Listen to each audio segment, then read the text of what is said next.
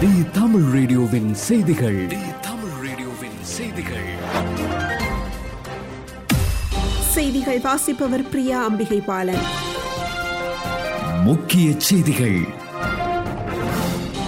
தடுப்பூசி அதனால் ஏற்படக்கூடிய பாதுகாப்பு பற்றி ஸ்வீடன் நாட்டில் ஆராய்ச்சி நடத்தியுள்ளனர். இந்த ஆராய்ச்சியில் கொரோனா தடுப்பூசியின் இரண்டாவது டோஸ் செலுத்திய ஏழு மாதங்களில் தொற்று நோய்க்கு எதிராக கிடைத்த பாதுகாப்பு குறைய தொடங்கிவிடுகிறது என தெரிய வந்துள்ளது. மேலும் தடுப்பூசிகளினால் கொரோனா தொற்று ஏற்பட்டாலும் வைத்தியசாலைக்கு செல்லக்கூடிய அளவுக்கு நோய் தீவிரம் ஆவதில்லை இறப்பும் நேர்வதில்லை என்றும் தெரிய வந்துள்ளது.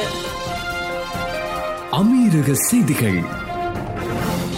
துபாயில் கடந்த இரண்டாயிரத்தி இருபத்தோராம் ஆண்டு அக்டோபர் மாதம் முதலாம் திகதி முதல் தொடங்கி தற்போது வரை நடைபெற்று வரும் எக்ஸ்போ இரண்டாயிரத்தி இருபது துபாய் முடிய இன்னும் இரு மாதங்களுக்கும் குறைவான நாட்களே உள்ளது. இந்நிலையில் வார நாட்களில் மாத்திரமே அனுமதிக்கப்பட்டு வந்த ஒருநாள் நுழைவு அனுமதிக்கான கட்டணம் இனி வார இறுதி நாட்களுக்கும் பொருந்தும் என்று எக்ஸ்போ இரண்டாயிரத்தி இருபது அமைப்பினர் அறிவித்துள்ளனர். வளைகுடா செய்திகள். குவைத்தில் அரசாங்க வேலைகளில் வெளிநாட்டு ஊழியர்களுக்கு பதிலாக குவைத் நாட்டு குடிமக்களை மாற்றுவதற்கான திட்டம் எதிர்வரும் ஆகஸ்ட் மாதத்துக்குள் நிறைவடையும் என்று குவைத்தின் செய்தித்தாள் நிறுவனம் தெரிவித்துள்ளது. நாட்டின் வேலைவாய்ப்பு நிறுவனமான சிவில் சர்வீஸ் கமிஷனால் எடுக்கப்பட்ட இது தொடர்பான முடிவு. ஆசிரியர்கள் மருத்துவர்கள் மற்றும் சேவை வேலைகள் தவிர மற்ற அனைத்து அரசு நிறுவனங்களிலும் ஆகஸ்ட் மாதத்துக்குள் முடிக்கப்படும் என்று தெரிவிக்கப்பட்டுள்ளது. இந்திய செய்திகள்.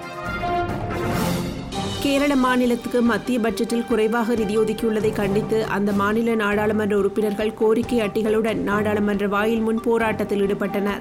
கேரள மாநிலத்துக்கு போதுமான நிதியை மத்திய அரசு ஒதுக்கவில்லை என இடதுசாரி கட்சிகளும் காங்கிரசும் குற்றம் சாட்டியுள்ளன. மத்திய அரசு பாரபட்சமாக நடந்து கொள்வதாக கண்டனம் தெரிவித்து நாடாளுமன்றத்தின் வாயில் முன் கோரிக்கை அட்டிகளுடன் கேரள எம்பிக்கள் போராட்டத்தில் ஈடுபட்டனர். இலங்கை செய்திகள்.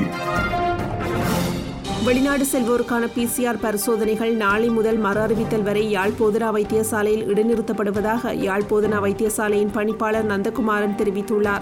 இலங்கை முழுவதும் மேற்கொள்ளப்பட்டு வரும் சுகாதார தொழிற்சங்கங்களின் பணிப்பகிஷ்கரிப்பே காரணமாக வெளிநாடு செல்வோருக்கான பிசிஆர் பரிசோதனைகளை வைத்தியசாலையில் மேற்கொள்வதில் சிக்கல் காணப்படுவதால் மறு அறிவித்தல் வரை அவை இடைநிறுத்தப்படுகிறது என்று தெரிவித்துள்ளார்.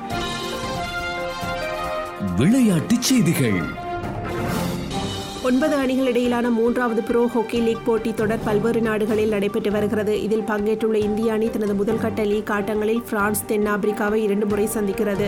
இந்த ஆட்டங்கள் தென்னாப்பிரிக்காவில் உள்ள போர்ட் செப்ஸ்ட்ரூம் நகரில் நடந்தது. நேற்று நடைபெற்ற தனது முதலாவது லீக் ஆட்டத்தில் உலக தரவரிசையில் மூன்றாவது இடத்தில் இருக்கும் இந்திய அணி பதிமூன்றாவது இடத்தில் உள்ள பிரான்ஸ் அணியை எதிர்கொண்டது. இரு அணிகளும் இரண்டாயிரத்தி பதினைந்தாம் ஆண்டுகளுக்கு பிறகு இப்போதுதான் முதல் முறையாக சந்திக்கின்றன. கடைசியாக மோதிய உலக லீக் போட்டியின் அரையிறுதியில் இந்திய அணி மூன்றுக்கு இரண்டு என்ற கோல் கணக்கில் பிரான்ஸை வீழ்த்தியிருந்தது. இந்த நிலையில் தனது தொடக்க போட்டியில் பிரான்ஸ் அணியை எதிர்கொண்ட இந்திய அணி இந்த போட்டியில் ஐந்துக்கு சைபர் என்ற கோல் கணக்கில் பிரான்ஸ் அணியை அபாரமாக வீழ்த்தியுள்ளது.